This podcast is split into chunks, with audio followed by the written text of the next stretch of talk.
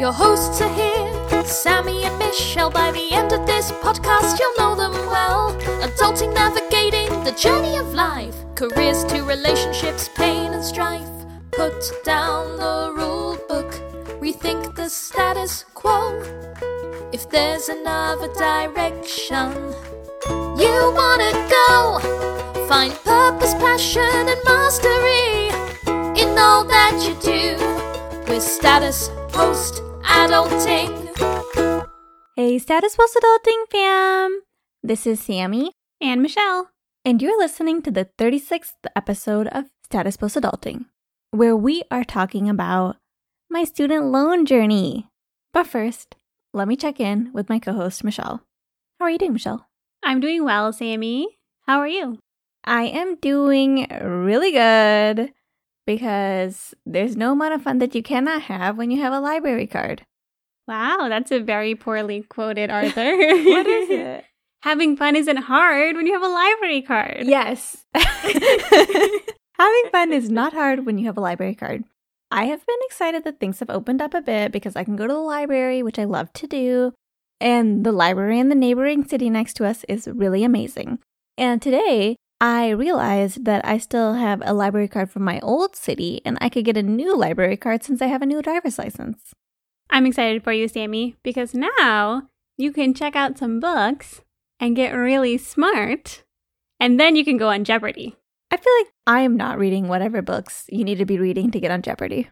And then you can meet Matt Amodio, current star of Jeopardy. The curly hair dude? Yes. Which I don't know if it's just me. In fact, I know it's not. It's just but he has gotten very attractive as things have been going on. Now that he's has a streak of like 20 or 30 or something, he's looking real good. now that his net worth is growing. Look, it is completely unrelated to the fact that he just crossed over a million dollars and wins. Okay, I'm not about that. Wait, what? That's a lot of money on Jeopardy. That's right. Now you now you're looking pretty good. No, he looks the same. He looks very much the same, which is not a bad look. It's just not my type, not my type, not my type. it's not your type. I think we've looked at the last five people you've even spoken to, and they look exactly the same. Think Stan from Eminem. I am not attracted to Eminem. I mean, he's fine.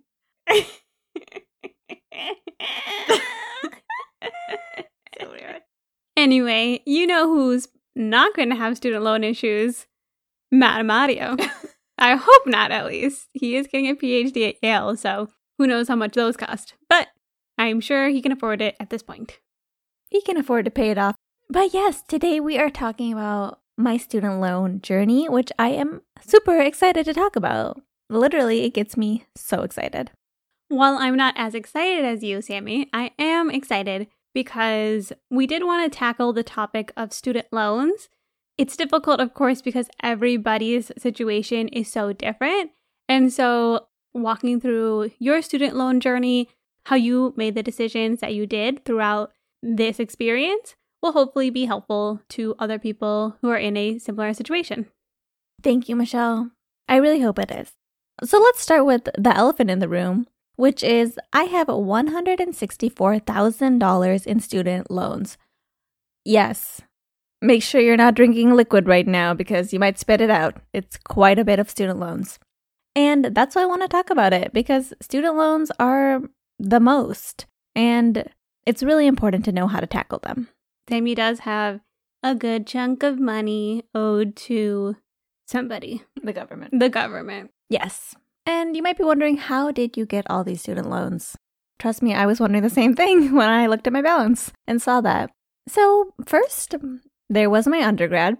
I actually got a full tuition scholarship to undergrad.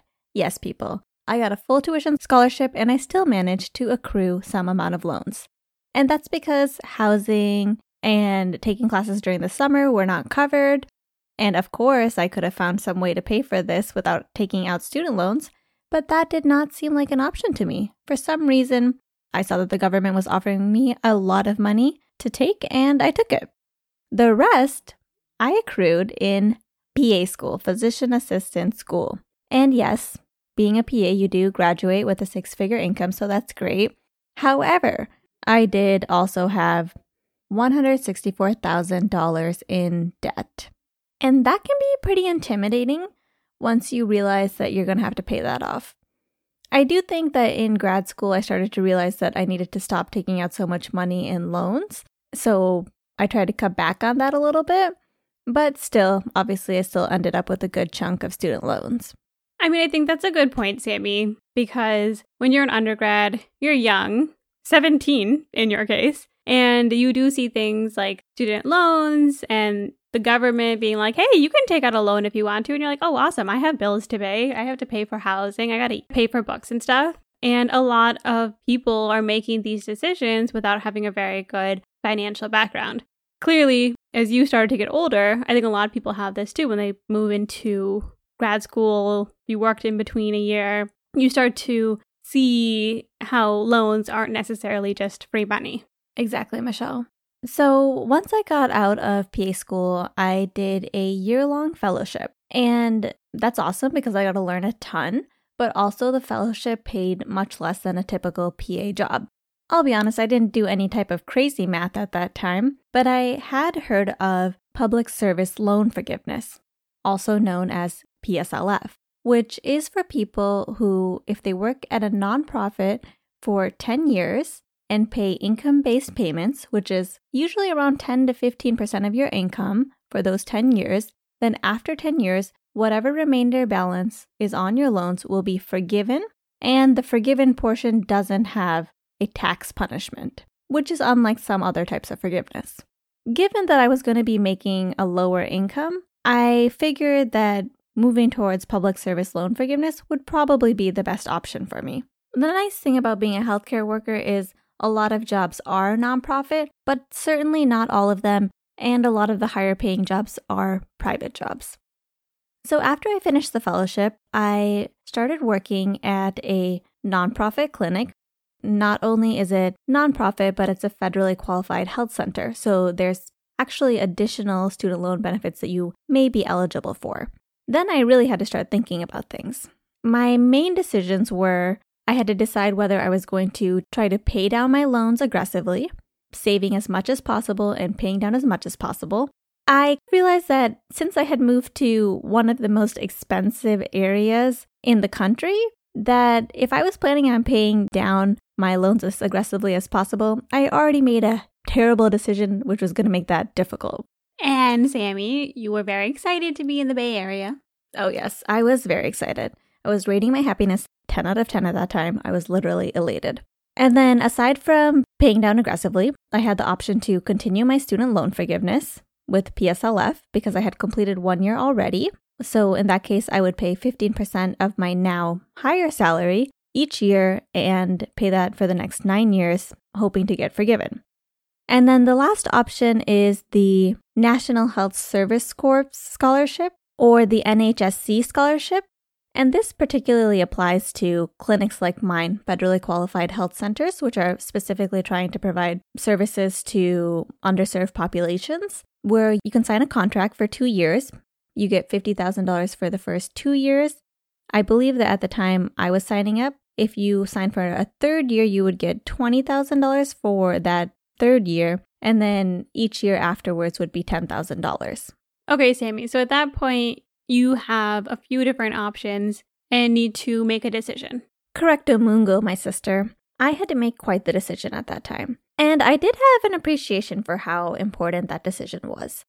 So, what I did is calculate each of the three options. If I'm paying down my loans, in what time frame could I pay it off, and how much money should I really be trying to additionally contribute to my loans to pay that off as fast as possible? If I'm doing the public student loan forgiveness, how much money am I going to be contributing each year? And in total, how much money will I pay? And how does that compare to how much I would pay if I just tried to pay it off as soon as possible? Then I had this new scholarship option to think about, which was if I get $50,000 for a two year contract, how quickly can I pay this loan off? It's interesting because I actually, even though I was obviously not that good about thinking about my finances at that time, I actually did think about it. And I remember thinking about the NHSC scholarship in particular, and that with a student loan balance of $164,000, the interest that first year would be around $11,400 about. So that would already take up a big chunk of the $50,000 to begin with, and then the remainder would go towards my student loan balance. And the scholarship is a contract. If you break the contract, you actually have to pay back what they give you with a high interest rate. And also, it's the same situation where I would have to be also paying my loans down aggressively to make that decision worth it. So that Sammy basically leaves you with two decisions then, which is do you pay off your student loans or do you go for this pumpkin spice latte fund? the PSLF. And I decided to do the PSLF, the Public Service Loan Forgiveness. And it's really interesting because part of me did that because I knew that I wanted to spend a good amount of money. This is the first time I was making a big chunk of money where I had tons of disposable income. And in my head, I knew that I wanted to spend a decent amount of it. Granted, I'm still putting 15% of my income towards a student loan a month, so it's not cheap, but at the same time, it's not like I'm aggressively trying to pay down the loan and I have to live this frugal lifestyle. Yeah, Sammy, an important thing there too is to know yourself and have a realistic picture of who you're going to be in the next few years. A lot of people in any type of loan that they're paying off, or even if they're trying to decide how and when to pay their income tax.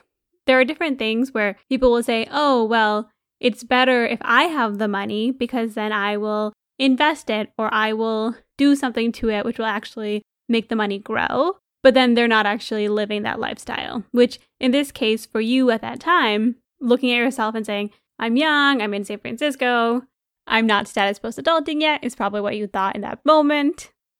And also, while I appreciate the transparency that you thought you wanted to live your best life, I also think you saw that the numbers were pretty close at the end. So it's not like you chose one option that was also a huge financial detriment by any means. That's correct, Michelle.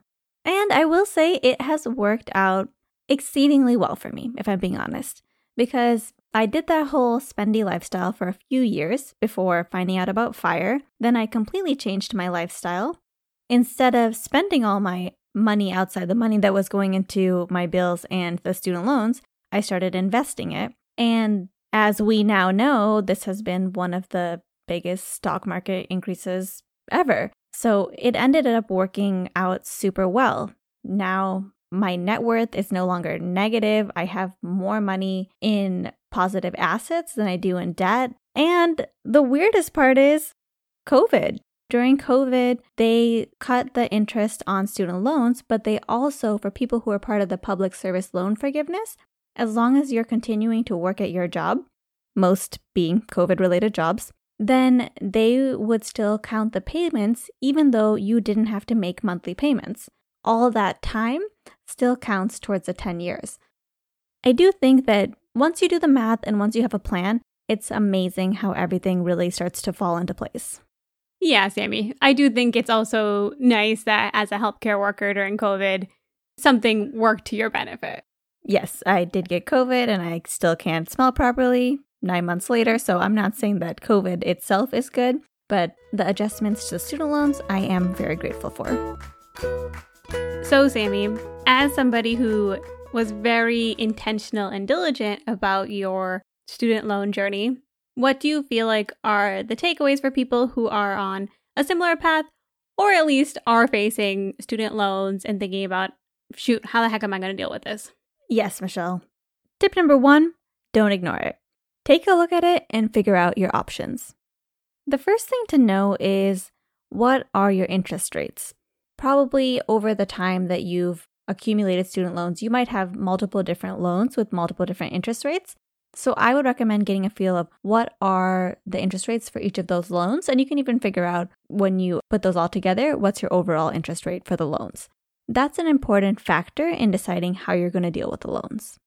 A really helpful thing is just knowing how much interest you accumulate each year. For me, with my $164,000 in loans, it's about 11,400 ish.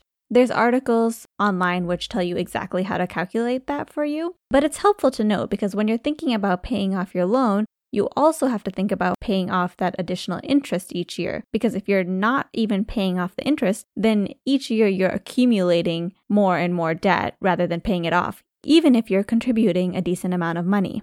I'll add to that, Sammy. One thing that my cousin told me when I was ignoring my student loans, didn't want to deal with them, but I was actually saving money in my savings account. She said to me, You're paying more in interest on your student loan than you are gaining on your, little did you know, very low interest rate on my savings account, which meant I'm losing money every single day that I'm not paying off my student loans. And it actually made more sense after I had my emergency fund paying off my student loan. Exactly, Michelle. And then the next thing is considering consolidation into private loans. So there are private loans where you can put your money into a private company and they usually give you a lower interest rate. The important read very important thing about this is that if you put your money in these consolidated loans like SoFi and those kind of things, you no longer qualify for things like public service loan forgiveness. And most likely, if there's any type of government assistance with student loans in the future, you're probably not going to qualify for that either. So if they're like $10,000 off everybody's loans because of COVID and we want to help everybody out, you might not be able to qualify if you've consolidated your loans. So just keep that in mind. Yeah, Sammy, I would say if you asked me two years ago, we'd be like, that's a gamble, who knows? And now there have been so many real government policies, even the one you mentioned earlier. Those sort of things are obviously top of mind for everybody right now because that is affecting people today. Absolutely, Michelle. And another thing to consider is whether you qualify for any programs like public service loan forgiveness. There's one specifically for teachers, the NHSC scholarship. If you qualify for these, it's good to consider them in your options. Truthfully, if you don't have a large student loan balance, I know for public service loan forgiveness, it's usually like if your student loans are less than 1.5 times your annual income, then it's usually just better to go ahead and pay it off. But that's the math you have to do for yourself. Which brings me to my next point, which is do the math. Do the math. As Kristy Shen of Quit Like a Millionaire says, math up. Honestly, mathing up is what has made me have a really good outcome with my student loan situation. Because one day I spent maybe like three to four hours going through all these different scenarios, and it was literally life changing.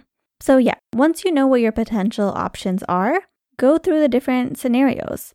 Make sure you consider your annual interest that you accumulate in those scenarios and see how quickly will you pay it down in different scenarios or how much money will you pay over time in different scenarios. Evaluate all of those factors. Another important thing to think about, especially if you're someone who's listening to a podcast like Status Post Adulting, is opportunity cost.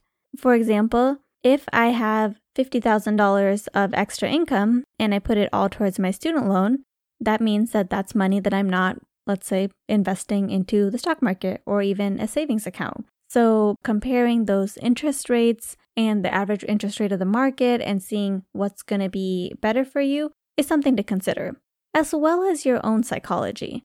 There is definitely something to be said about having no debts. You can leave your job at any time, you can go on a sabbatical, you don't have to worry about bills. So, I completely understand the rationale to completely just pay down your loan as soon as possible because it does give you freedom. Definitely, Sammy. That's me. Paying off my student loans was such a major milestone for me. I hate the thought of getting into debt. And for me, the peace of mind I get knowing that it's done with and that I've tied that up is enough to make me happy over thinking about some of the other opportunity costs that might exist. It is super liberating, Michelle, and I know I'm going to be super excited on the day that my loan balance is zero. I wanted to mention something else as well. A lot of people hear about my student loan forgiveness and they think, well, that's great. Now I feel comfortable getting this super expensive degree that I was planning on getting because I can just do student loan forgiveness like you and work for a nonprofit, etc., etc. let me tell you all student loan forgiveness is something that I used as a tool once I already got myself into a bad situation, which was $164,000 into debt. A better plan would be completely avoiding all that debt to begin with. I understand that that's not always an option, but I do think that, especially with the rising cost of college, it's important to think about how much you're going to actually make from the degree that you get. So true, Sammy. These high levels of student debt are relatively new, if you will. And so we're starting to get a better sense of what the real cost of education is and whether or not you choose to pursue different degrees. I agree with you, Sammy, in that it's better to have a plan before you get in debt and to make sure re- you really understand it and see if there are ways that you can plan ahead, get scholarships, find programs that will help pay off your education, those sort of things. It really is new, Michelle. And that's why for today's content corner, I wanted to share the thoughts of Kristy Shen and Bryce Leung.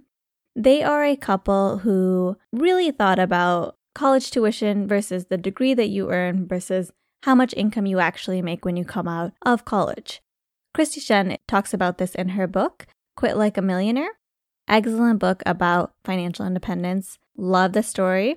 They also discuss it on their blog, Millennial Revolution, and they talk about it on the *Choose ChooseFI podcast as well. Kristy actually came up with something called the pot score. Whoa, whoa, whoa, Sammy, it's not that kind of podcast.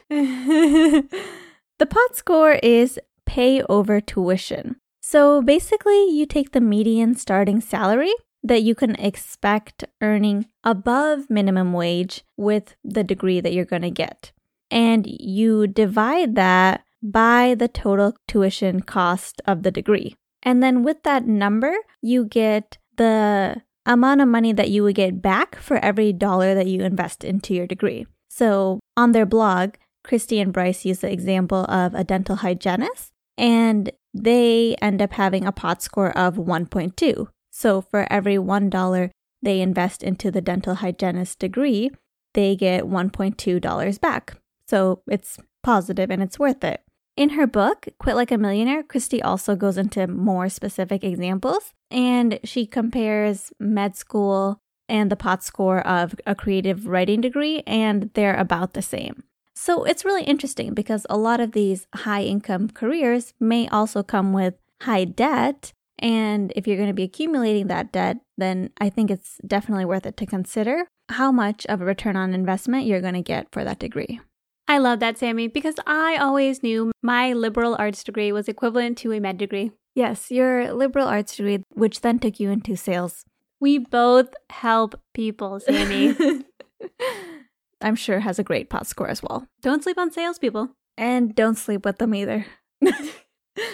anyway, thanks so much for listening today, guys. We hope this was helpful. If you have any questions or there's anything specific you want us to look into and talk about about student loans, please send us a DM at statuspostadulting on Instagram or send us an email statuspostadulting at gmail.com. We'll link anything we referenced in the show notes, and you can find our show notes for any episode at our website, statuspostadulting.com. And most importantly, be sure to join us next time as we put down the rulebook and rethink the status quo.